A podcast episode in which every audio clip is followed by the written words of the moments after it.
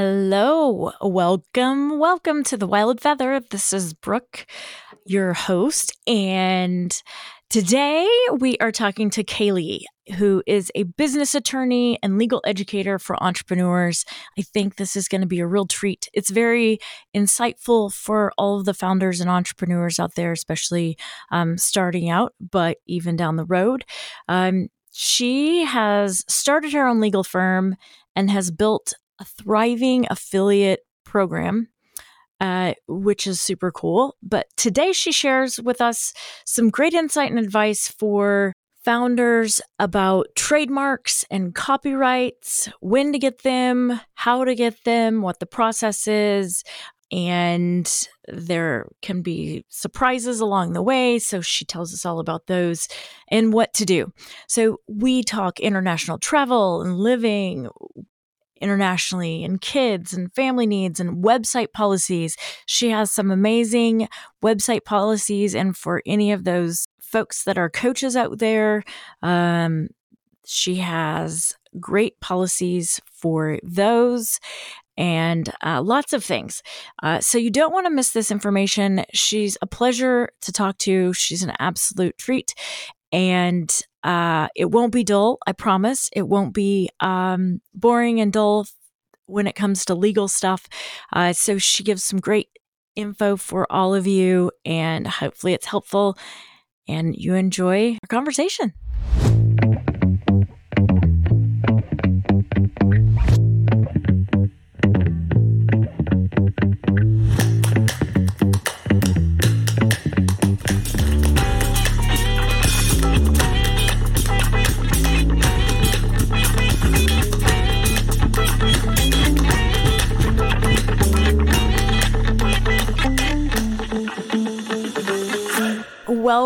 Welcome to the show, Kailey. I am super excited for you to be on here for two reasons. One is I'm interested and excited to hear about your journey.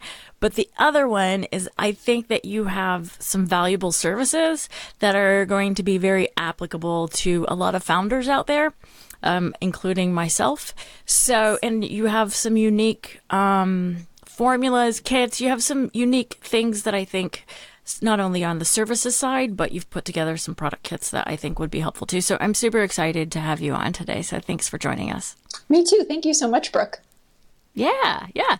So let's just get started. So give us a little backstory. First of all, audience, um, Kailey is a an attorney, um, and she offers a variety of legal services. So I'm not going to steal her thunder, but um, she had a few stops along the way before she started her own business. So I'm going to let you tell us how you became a business owner, an entrepreneur, a founder, and how you got on that road. Yeah. I don't think most people go into law school thinking, I'm going to be a founder someday, right? no, I don't think so. And I wasn't um, one of those lawyers who did, but I did go into law school thinking that I wanted to do something um, a little non-traditional. But the ideas that I had in my mind at that point were completely different from what I'm doing now. But I would say that my business began in pursuit of um, freedom for my family to be available for my family, um, and then also adventure. So moving um, back to the beginning of my legal career story, um, through law school and um, early on in my career, I was always pursuing uh, maybe a different form of adventure than entrepreneurship. But um, during law school, while all of my classmates were applying for internships in a in the local area in hopes that it would turn into a job, I was applying for internships overseas just so I could go live there for the summer and do something fun. So that summer, awesome. I interned in Thailand at the US PTO's IP Attaché program. And so the IP Attaché program is the Patent and Trademark Office, our federal patent and trademark office's um, program where they send basically lawyer diplomats to different regions of the world to meet with government officials in those regions um, and business owners to advocate that those nations adopt IP intellectual property laws to protect US companies doing business in those regions. So IP covers trademarks, patents, copyright, so that when we when US companies come to that region, they have the same level of protection over the, their IP that they would at home. So that was my first internship. I went back to Thailand um, every summer of law school to work um, at an international IP firm after that.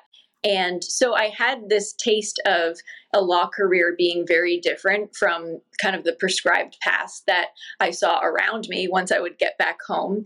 And I did graduate and I um, worked for the home the Department of Homeland Security in Manhattan, and that was a little bit more traditional, but it was um, still an exciting role to be in.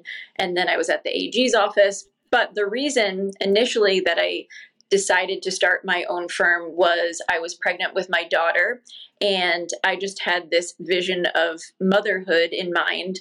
That was a dream that existed before I ever decided to become a lawyer. I was very set on, and especially when she was very young, I wanted to um, be with her most of the time. Um, all of my colleagues that I worked with that were, you know, working moms, of course, many moms do this, but they had no choice but to drop their kids off early in the morning, pick them up late at night. And now that I spend lots of times with time with my kids, I completely understand why one would want to drop them off in the morning. it was just this little, you know, idea that I had in my mind, this utopic idea. So that was um, the fuel behind initially starting my law practice. And I wanted to do things in a non-traditional way. I didn't plan on having, you know, a brick and mortar law office on Main Street or having a billboard. I was looking at these businesses that I saw online of other service providers in um, other industries, not other lawyers, uh, but they may have been business coaches, um, people in operational roles, and just web designers, you know, a lot of different industries. And I saw them having these kind of freedom lifestyle businesses. And I thought, that's what I want. Initially, I thought I must have chosen the wrong career because I'm not sure this is possible within the context of law. Um, but honestly, I just decided that I was going to figure out how to do it. And I was going to look at these models of other service providers um, and kind of apply that to the practice of law. And then my own IP practice, Brand Law Boutique, was born. And about a year and a half into that journey, I decided to launch Contractista, which is my contract template shop, um, a digital product shop, both to be able to serve people in a more efficient way. Um, not everyone has the budget, especially when they're starting out, um, to hire an attorney to draft, custom draft every agreement they need in their business. And it was another way for me to maximize my time, to scale my time, to still have that freedom lifestyle business, if you will, um, and scale in a way that wasn't related directly to my time. Mm-hmm. Which is brilliant. And you, then you made it an affiliate opportunity as well. So that's really cool, right? Yes, yeah. So affiliate opportunity, and we've also um, built in a lot of contracts to programs of um, different business coaches who might be teaching someone how to launch their own business in a particular niche, like a web designer or a photographer, um, and basically doing a wholesale license, a commercial license, so they can offer all of their students an attorney drafted agreement, client agreement that is niche for their area um, and provide mm-hmm. that to their students. So that's another way that we've scaled that model. Right. And it also includes, I think a lot of these coaches forget about the legal terms and uh, until they have to deal with like their policies or procedures or whatnot. But uh, I think you make it really simplistic, and you also include like um, terms and conditions or like website legal information, um, which is I think it's like an easy no brainer. Like Right. It's done by an attorney. You're good. It's you're good to go. You just download it, plug your information in, and uh, you're good. Like it's awesome. Yeah, I so think some of our agreements are client service agreements, but a lot are those terms and conditions, like you mentioned, which might be the terms of use for your website or a privacy policy that's um, GDPR compliant. That's uh, data privacy laws that come out of the EU and basically end up applying to all humans with a website because it's so broad and out. Right. And, and then other terms and conditions, like uh, for those who have a membership site, um, membership terms and conditions, and online course and online course terms and conditions. So not just terms of purchase, but also when someone joins your course, is that is their ability to access the course and the materials for them only as an individual, or could it apply to their whole team? Or would you require, if there are multiple team members in a business, for each individual to have their own license? So things like that, where you know maybe that's not your forte, or you're not, you haven't even thought about these things. Just really easy to come get those terms and conditions, copy and paste, and you're done. Yeah, yeah. And uh, for virtual assistants, for individual contractors, I mean, a lot of people are doing contract work these days. Like, you basically have covered all of it, right? All the agreements, which I think is really great. So now, from an attorney standpoint, though, so you've created all of these programs for people to we'll just say down for lack of better terms download and use or access whatever and copy and paste whatnot but then you also um, do a lot of trademark stuff which i would assume uh, this probably is a wrong assumption but mm-hmm. um, that a lot of companies well established companies have already done that but i I've seen everything, I guess, under the sun, so nothing surprises me. But at what point do you think startups should get trademarked? Ideally, ideally, um, it would be even before you launch or right upon. so it really has nothing to do with how long you've been in business um, because common law rights for trademarks are granted as soon as you start using a name in commerce. So let's back up a little bit. A trademark is a brand name, it could be a logo or a tagline, it could also be a program name or a product name. And technically, your common law rights are conferred by um, the first to use that name in commerce in connection with related services. However, the first to file that trademark application for that name um, makes a world of difference. Because whereas if you are proactive in filing your trademark it's going to cost you um, just you know a couple thousand dollars to go through the whole process. If you're not proactive in it and you wait and someone else beats you to it they may have no malice. They might not be trying to steal your business name. They may not have heard about you or know anything about your business. It doesn't matter whether they intended to use the same name or they, you know, or confusingly similar name, even. It's all about is a consumer likely to be confused between these two names? And if someone beats you to filing, then it's a very long process. It takes about a year from the time you file your application until it's registered. And one of the last phases in that process is a 30 day opposition period where you have an ability to um, petition to oppose the registration of their mark by saying, hey, I was using this first. However, two points about that. You're not likely to know when that 30 day period happens if you yourself have right. filed an application. Um, you're only likely to know that if you're paying for trademark monitoring services, um, usually through a law firm. And the other thing is, even if you catch them in that 30 day period, to file a petition to oppose a registration, you're looking at tens of thousands of dollars now.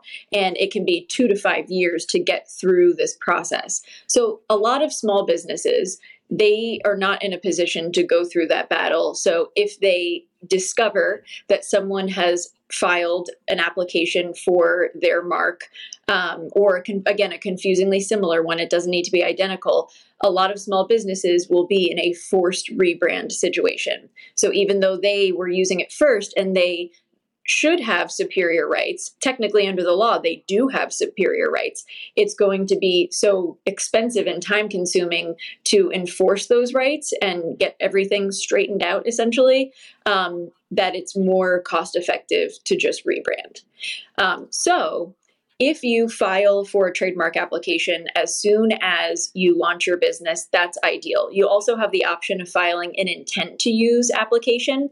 And so that means that you haven't started using it yet, but you have a bona fide intent. And the advantage of that is for the purpose of determining when you when to market, let's say they will use the filing date on your application and it basically becomes a legal fiction. The law pretends that you went to market on the day you filed your application. So let's say you're still six months to a year out from launching.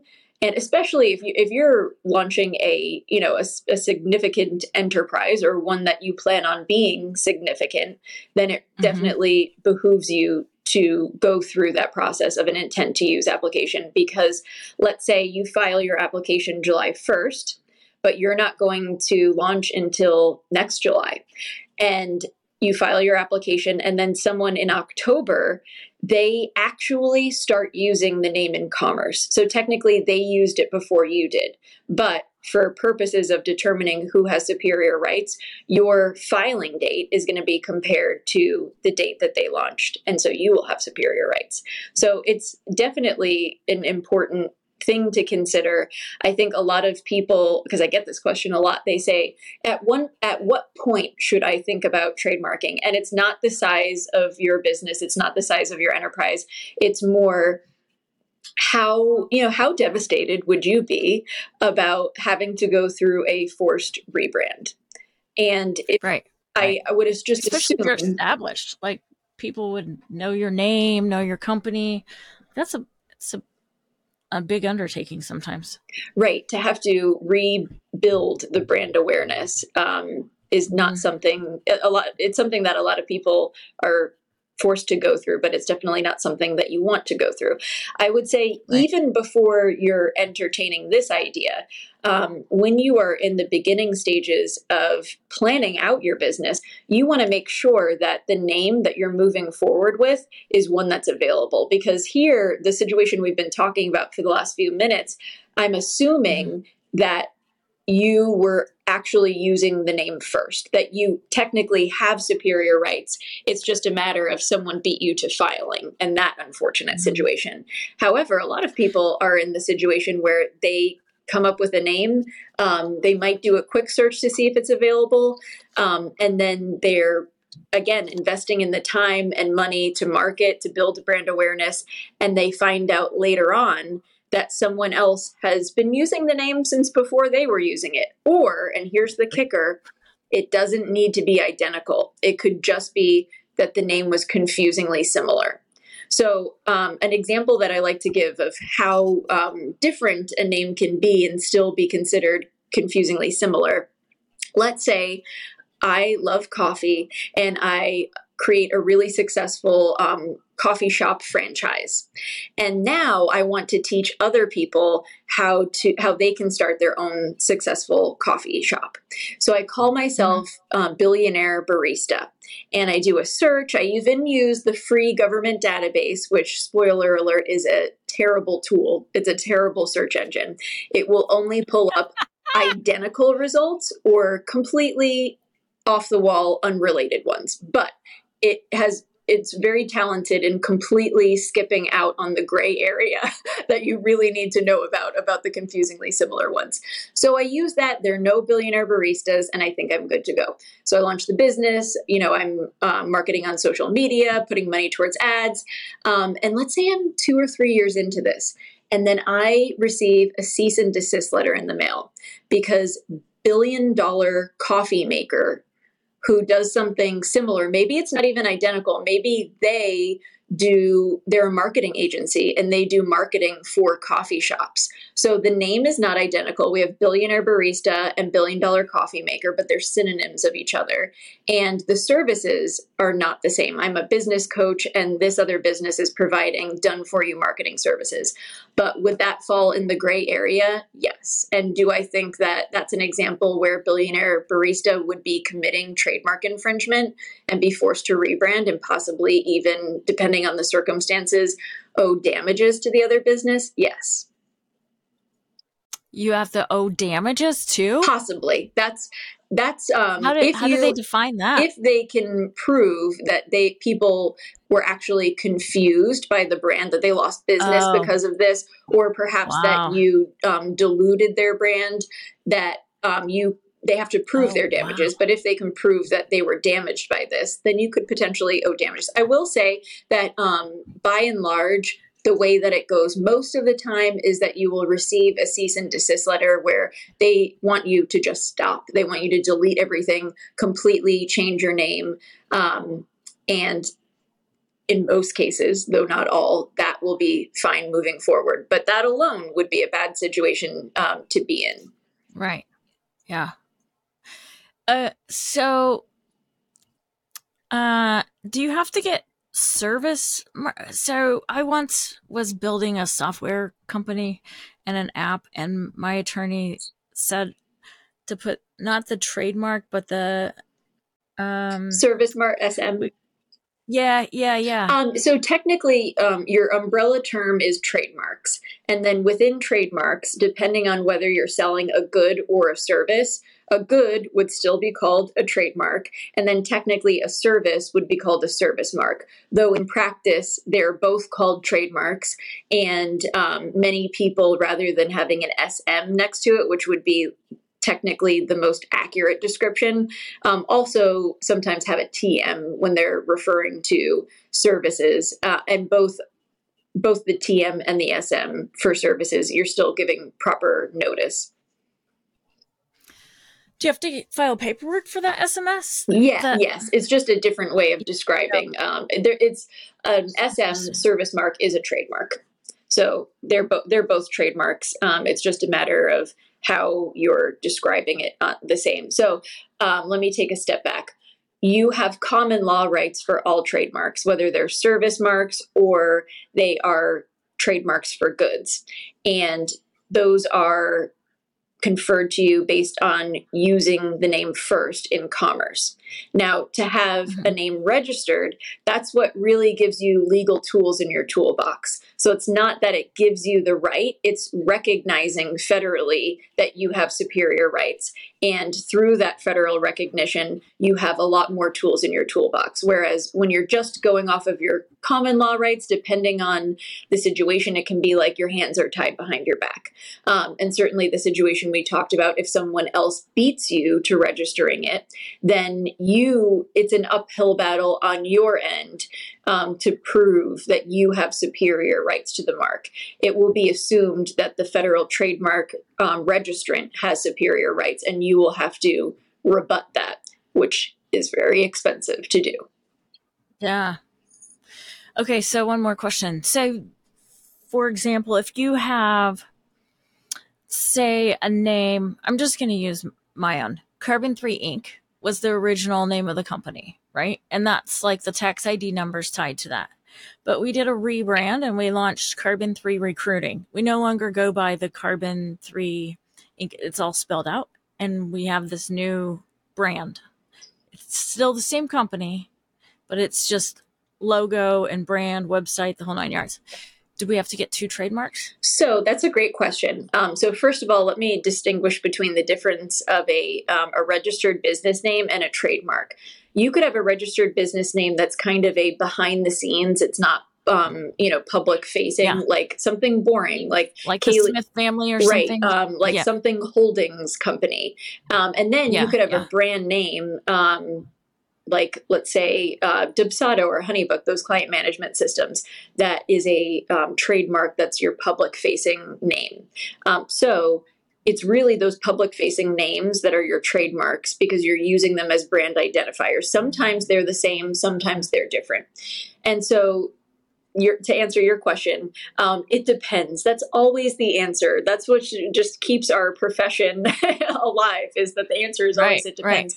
Right. Um, so technically, when you file a trademark application, the name that you're applying for has to match exactly the proof that you're submitting um, as proof that you're using it in commerce. So sometimes I will have a client where we're preparing their trademark trademark application and we go on their website and we see that actually in the way they're using it, they've added an additional word somewhere. So recruiting is a good example. And so everywhere you find their mark, you ha- you see this word recruiting tacked on.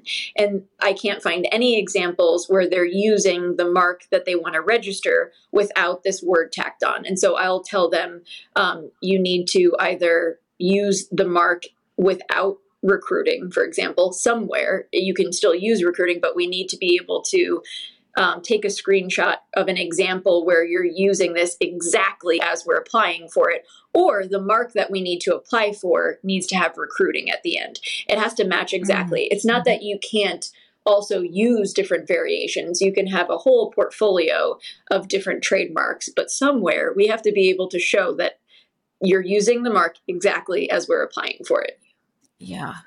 So you can't just like websites, for instance, you know, everybody, uh, how uh, you go to find a website and it's taken and everything's taken. So people buy up all the website domains, right? So you can't buy up all the trademark. No, because you have to show that you're using it in commerce. You have to yeah. show that you're using it. I will say there's so a caveat great, to no. what I just said in that the standard of trademark infringement is whether a consumer is likely to be confused.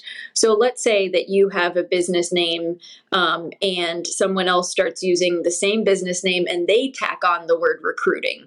It's easy in that instance, as long as your services or goods are the same, to make the argument, even though you've added on this additional word, they're still confusingly similar. So in, in essence, you can have overlapping protection to variations of your trademark. If you just had um, that word alone, you know, one word alone trademarked, um, and you use it in varying ways, depending on how much you change it, you may still be able to use that argument of, you know, you can't use this and you can't use my variations because doing so would constitute you know trademark infringement because they're confusingly similar. But it's a very case by case basis. So i wouldn't tell someone oh just you only need to trademark the root word, so to speak, and then you can add anything, um, you know, after that, and you'll be protected. That's definitely not so because it's a matter of how distinctive is that other word? Um, are there other marks that have one or both of those terms? So it's very case by case.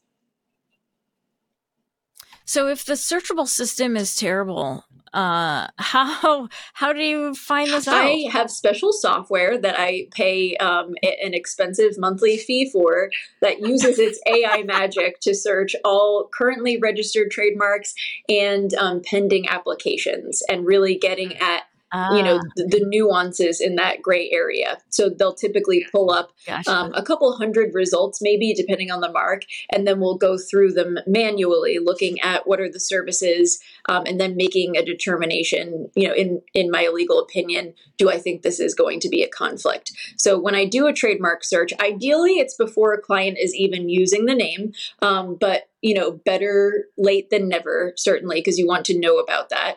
Um, and we always do a search before doing a trademark application so you know what you're getting into, and then generate a legal opinion later letter based on those results. And that typically can go one of three ways. The best news is I didn't find any conflicts, and I think you are going to be successful in your trademark application. The worst news would be particularly if you've already been using this name for a while. And it's even worse for product based businesses that are like a physical product that may need to reprint labels and, and things like that. But the worst news would be mm-hmm. um, I found, you know, an identical or nearly identical name um, in connection with identical or very related goods or services. And I think that you are committing trademark infringement right now by using this because they've been using it before your stated first date state, first date of use. Um, so that would be the worst news. And then we we do include a backup search because that can be a really devastating thing to come across. And rather than feeling like, okay, how many times am I going to, you know, reperform a search before we have a name that we can move forward with? So that's kind of um, built into built into the fee is that situation where you might need to rebrand.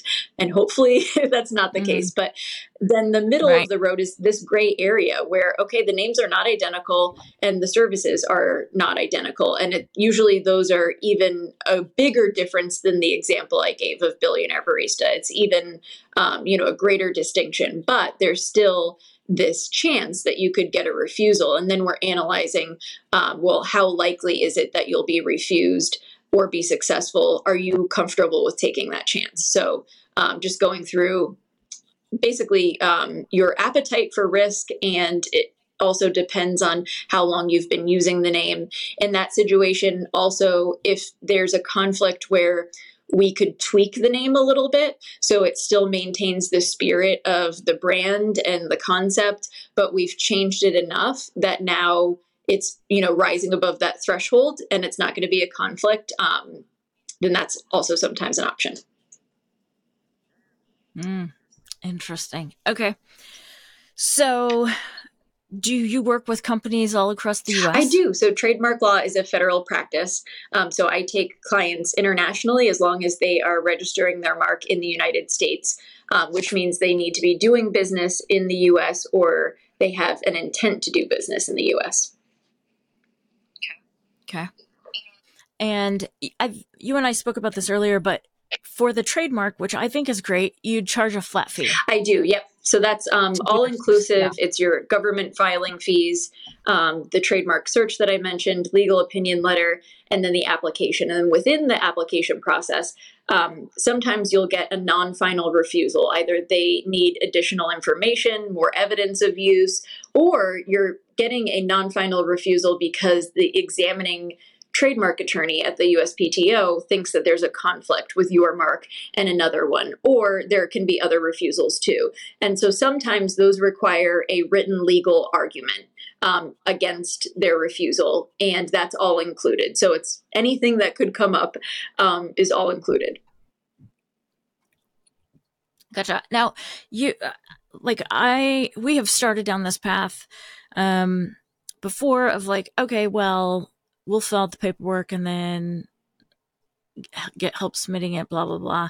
But you were saying earlier, which I find interesting that I don't think people probably know, that you get like a two time try and then you could be like cut off, right? So if you don't do it right the first time or the second time, um, I think my advice to people is just to have an attorney do it. but uh, tell us about that. You only get two right, tries. So um, a a good example of this, and it can be something where there was really no problem um, with the mark. Like the trademark should be registered. And a lot of times this comes up when people are submitting their evidence of using it in commerce. And the USPTO just has mm-hmm. very specific requirements of how you need to show that you're using it in commerce um, and different parameters around, they call them specimens. And typically these are screenshots or the specimens that you're filing. And so if you, if there's an issue with them, they'll give you um, a non-final refusal refusal and say you need to resubmit these and these guidelines, yada yada. Um, then you can, so you have another chance. You can resubmit them properly, the kind of specimens that they want to see, and if they don't accept those, you'll get a non a final refusal rather. And you have one more chance to submit it right. If you don't do it right again, and sometimes it's it could be you. It could be that you're doing it wrong. It could be that the examining trademark attorney is just being like a very difficult human to deal with. And if you're mm-hmm. refused mm-hmm. that time, that's it. It's it's final. Um, and then you can't just reapply for the same mark again. So sometimes if someone was refused their trademark application for just their name. So let's say it was just their business name um, and the text, not their logo, not the logo design.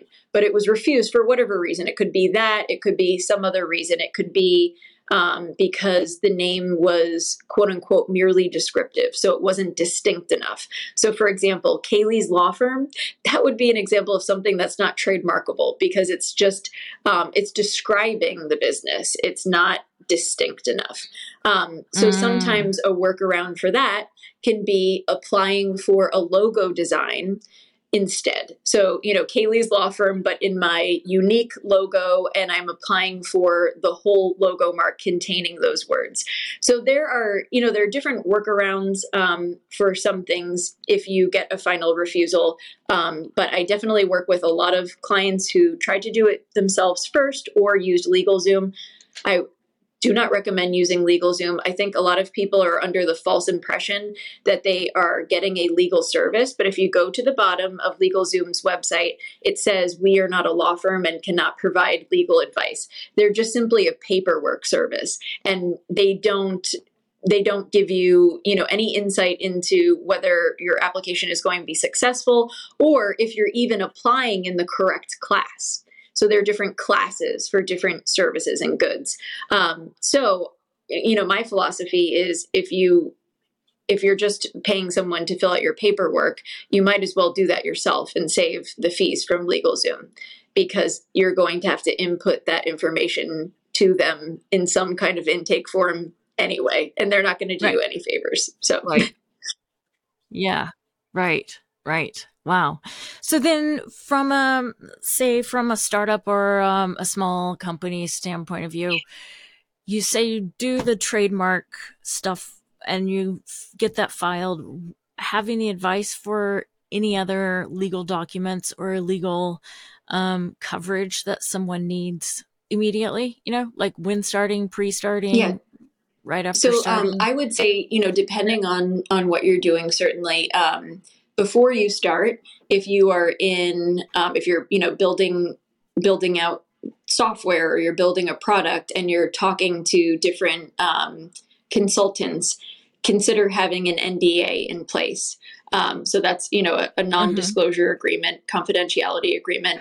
Um, consider having that in place when you're having these conversations. Um, then when you launch your business really depends on what it is your business is. If you're providing any kind of service, you absolutely need to have a client service agreement in place. And ideally, it should be tailored to your niche because, you know, a graphic design agency um, needs a completely different type of contract than a business strategist or a business coach. So make sure that it's tailored for your niche as much as possible.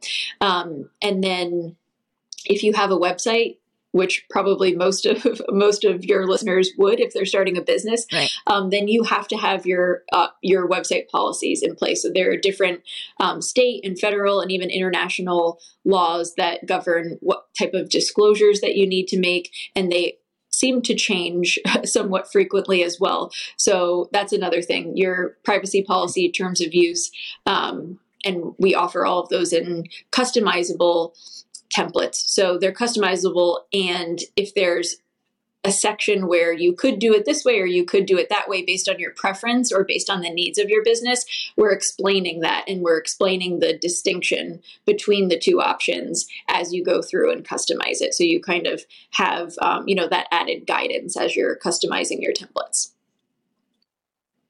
Mm, that makes sense.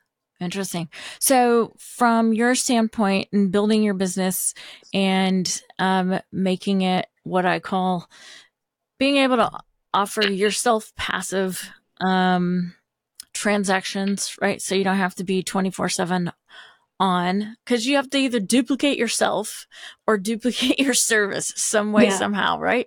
In order to be the be all, it all mom, wife, work, blah, blah, blah, blah, right? Um, so what's next for you? Well, that's a great question. yeah, have, so I yeah. my business has um it seems to change every year except the year that I had a baby. I was just glad it survived that that year. Oh, this is my second baby, I should say. The year I had my second baby. But, okay, okay. And how old What's is the that? baby? How old um, the second two. baby? So I have a six-year-old girl and yeah. a two-year-old boy, and um, I decided to. I don't know. I guess I'm some kind of masochist, but I wanted both of them home with me at least the first year, and then both of them ended up um, staying home with me full time until they were 18 months old. So my son was born year I'm losing track of time, year four of my business, maybe. And uh, so there was a lot going on even at that point. It wasn't, you know, there are challenges to starting a business and there are challenges to um, running it, you know, at scale. And so um, he yeah. was home with me for his first 18 months full time while she went to school three days a week. Um, and that was yeah that definitely presented its own challenges. But um, he was in charge of the patent department which doesn't exist. And he didn't bring in any revenue that year but i was just happy that we stayed at the same revenue as the year before. So that was a win. And i may have gotten off of your off of your initial question there yeah, no, no, no, that was good. That was good. I was just, eh, you were just talking about basically it's the reality of the up and the downs and adapting and the webs and flows of having a business right, when you're right. a mom. Yeah. I mean, I mean, just in general, we deal with the ebbs and flows, right? But when you're a mom and you're having babies, but oh, I was asking next? what was, so yeah, the, um, the yeah. most recent changes in my business have been both kids this last August started school. So they're both in school. So I have, um, you know, I have three days, three and a half days really a week where I'm just working. But uh, another big change was my mother is actually also an attorney and she retired a few months ago and she retired and joined my business so uh, it's the first time that oh. i've had other team members um, assistants an online business manager but it's the first time that i've had another attorney on board so that's been really helpful and also um, fun and some growing pains, but mostly just really great. And you know, you never know how it's going to work out when you make right. your business. And especially, it didn't start out a family business, it was my solo business that I have made into a family business just in the last couple of months. Um, but it's gone really well, and I think it will continue to go well.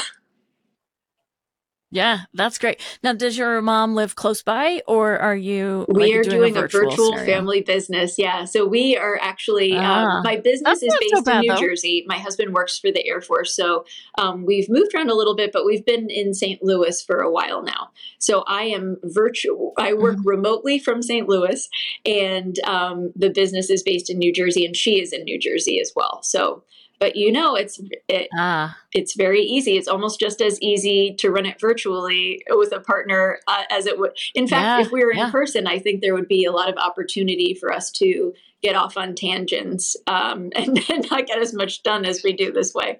Right. Right. Yeah. Right. And hats off to you. Uh, i love my mother dearly but i don't think i could work with her. Uh so that's great. I was that's why I was asking virtual or in office because I feel like um I mean there are lots of family businesses, but when you start something and it's your baby and then someone comes in like and grandmothers play a special role in the family, right? And there there's just a whole lot of dynamics going on there if you're in yeah office, yeah right? you know we have an interesting dynamic because there's you know it's been my business alone for six years um, and it still is my business, but still is my business alone. But um, it's a you know a different dynamic having another attorney on the team than another team member, especially one being family. Um, but she also has been practicing law for 30 years, so it's not like I'm training right. her up so on how to do this. You know, so it's a right. different. It's like a right. yeah, it's a different dynamic. What kind of law did she, she do? Um, also practiced business law, mostly employment law, though. She was um, in-house counsel mm. for um, ADP, the data processing, the payroll company. Mm, so she yeah, ran yeah. ADP's yeah. Um, global ethics department for many years. Ah, yeah, that's awesome. That's awesome. Well, how exciting! That's super exciting. So, um, I think it's great, and I feel like there's so many coaching businesses out there today that like so much opportunity for you, I guess, in that perspective, right? And then trademarks, people are starting businesses all yep. day long. And I know of like three I need to do myself. or four. Yep, that's Oops. a field that's always So I'll be calling growing. you. Right, right, right. Well, and it doesn't sound like if if somebody were ha- uh, challenged it within that 30 window 30 day window and they had the money and the backing and they wanted to like really put up a fight it's not like you're in i wouldn't assume you're in uh court all the time? Or, it's all you know, um, at that level. It's also all e-filings. So that's another reason. Um, yeah. Besides that, my you know most of my background in law school um, was in intellectual property law, um, but a really nice benefit to this field in the kind of lifestyle that we wanted yeah. is not only is it a federal practice so i can take clients um, nationwide and globally but also it's completely online and transactional. You could have a right. trademark infringement right. lawsuit that was filed in court, um, but a lot of what goes through the US Patent and Trademark Office and filing those petitions. Uh, we talked about a petition to oppose. Um, there are also petitions to cancel a mark that's all, already been registered for similar reasons. Also, oh, really? extremely expensive okay. and um, time consuming process. But both of those are all um, e filings. See, that's nice. Though, yeah. Right. So it does give you the freedom. So are you moving to Thailand? That's a great question. Yes. You know, it's my, or back to China. It's my husband that is uh, tying us down now. But yes, that would be um, that would be the goal is to have um, to actually move to Pennsylvania. The dream, the dream is to move to Pennsylvania, have like 50 acres, um, kind of like tucked away in the woods, um, but with driving time to Starbucks, mm-hmm. and then spend like two months out of the year living in Chiang Mai, Thailand. Yeah, that's awesome. I love it. Well, I have no doubt if your husband's career allows yep. it, you will get there. Right? Yeah. So Thailand's your favorite? It is. It is. I've been um, many different places, but Thailand is my favorite. South Africa is beautiful. There's, you know, there's a lot. There are a lot of there's a lot going on uh, politically and economically in South Africa mm-hmm. right now. Mm-hmm. But it is a, probably one of the most beautiful places I've been to. But um, I definitely enjoy living in Thailand the most. I think you're fortunate because you still have like you didn't a lot of these founders do a complete pivot right? Like they're on one path and they come up with an idea and they they have to learn a completely new industry. So i think it's awesome to see utilize what mm-hmm. you've learned you know throughout your career and you're taking your career and launching it off. So that's super cool. And good luck with the Thank mom yeah. uh, joining. That's awesome that uh, lots of growth. I mean, I'm sure she knows lots of people too, and just expanding your business and network. And also, I would think it would feel good to have somebody that you trust 100% whenever you need to yes. step away from the business and you know it's yes that's something that i was just um, discussing actually on a coaching call that i got off of before we were recording this podcast is uh, yeah the trust is that the, the trust not only um, in integrity, but also work ethic. You know, I think, oh, I don't know what your experience has been, but, you know, like different generations have different work ethics on average. Oh. There mm-hmm. and and she's yes. she has an excellent work ethic, wonderful integrity, and just like when you leave your yes. children to be, um, you know, cared for by family, you know that they that's their family too you know what i mean like it's not it's not a babysitter mm-hmm. like they mm-hmm. have an ownership essentially you know like in your in your children mm-hmm. and so um it's the same way yeah. in this relationship too yeah you just brought up a good topic which uh would probably take us hours to talk about so that's another conversation for another day but at what point is work ethic mm-hmm. taught like can an employer teach it? But I feel like, especially solopreneurs like ourselves, we're just trying to teach the business and like what needs to be done. But I guess, assumingly, if they're you open, know, I think that I, um, like, de- I, I think it depends on many different factors, but um, I this is my personal opinion, especially as a small business. If you are a small business and your investment into your team is probably your largest expense, um, there's a training i think training in how to do a task training in systems and things like that are understandable and you're making an investment into the person but training character is um, a you know it's not going to happen. I don't think you can train character. And to the extent that you can, you know, if you're in a bigger corporation where there's like performance evaluations, um, I mean, in that way, can you move people, you know, closer to complying with how you would like them to act? Probably. Uh, I don't think that that's how I want to spend my team investment as a business owner. Well, right. yeah. And I, I think it, uh, work right? ethic, I think, um, comes down to integrity too, especially if you have clear deliverables. So if you're back to contracts, if your scope of service, you know, with a contractor right. is very clear, so you can essentially measure um, objectively whether the work is being done or not. Um, and if it's not, and you right. Haven't had a, you know, there's no good explanation necessarily. Like the person was just sick. Okay, we're all humans, you know, leaving room for that. But if it seems to be coming back to a work ethic problem, um, then I think that's an integrity problem. And I don't have patience for integrity problems. I don't either. I don't either. But um, I feel like, you know, somewhere along the lines, we were either taught it or they weren't. And um, seems to be there's a generation. I, I shouldn't lump them all in the same, but there are some certain gaps. But that's what we're supposed to do. I mean, we're very we're both obviously very young, Brooke, but that's also part of what we're supposed to do with each passing year is we're supposed to look at the the generation, you know, behind us and be like, you guys just aren't you're just not, you know, pulling your weight. That's the tale as old as time. Right. and then somehow they'll figure it out. I know, I know. Right. They will figure it out. They will figure it out, but you and. I don't have to suffer the pain. uh just kidding. No, I mean I would love to help people and like that'd be great to have that big of an impact, but uh I just you can't teach character and you can't mm-hmm. teach burn in the belly.